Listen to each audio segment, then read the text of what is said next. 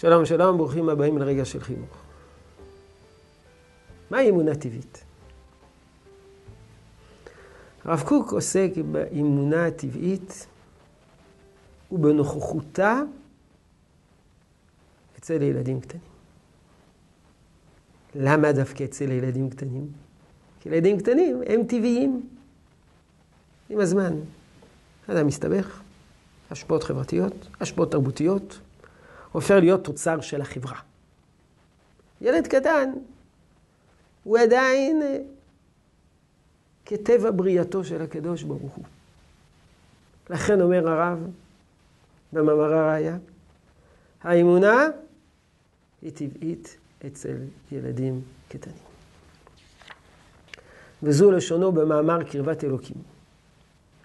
הטבעיות הטהורה שנשמת האדם יכולים אנו להכיר בהבחנה עמוקה וחודרת בקטנותו של האדם. בתקופת הילדות.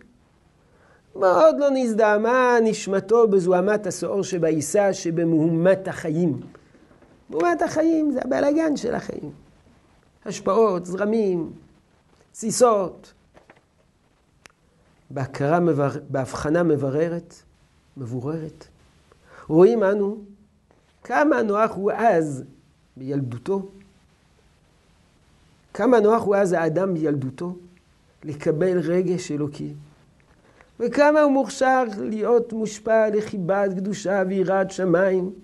תכף משבא לכלל דעה כלשהי. בן שלוש הכיר אברהם אבינו את בו. משבא לכלל דעה כלשהי, אמונה טבעית, פרצה ממנו. כך כותב הרב. יותר מאוחר, אדם מושפע מכל מיני השפעות. הקדוש ברוך הוא ברא את האדם ישר, והם ביקשו חשבונות רבים. רק כך, חשבונות. במקום אחר כותב הרב, זה נמצא בשמונה קבצים. כותב הרב דבר נפלא. המחשבה האימונית. הביא רשימה, הרב הביא רשימה של דברים שמאפיינים את גיל הילדות. המחשבה האימונית, אור הרעיון של הגודל האלוקי, הבירור של יחסינו לאלוקים, הוודאות האלוקית. מחשבה אימונית, גודל אלוקי, הוודאות שאלוקים קיים, התום והיושר במעמקיהם, כל אלה הם סגולות ילדותיות. סגולות ילדותיות, הכוונה דבר שמאפיין את הילדות. שרק אבל פה שאין בו חטא כולל את תמציתם בטהרה.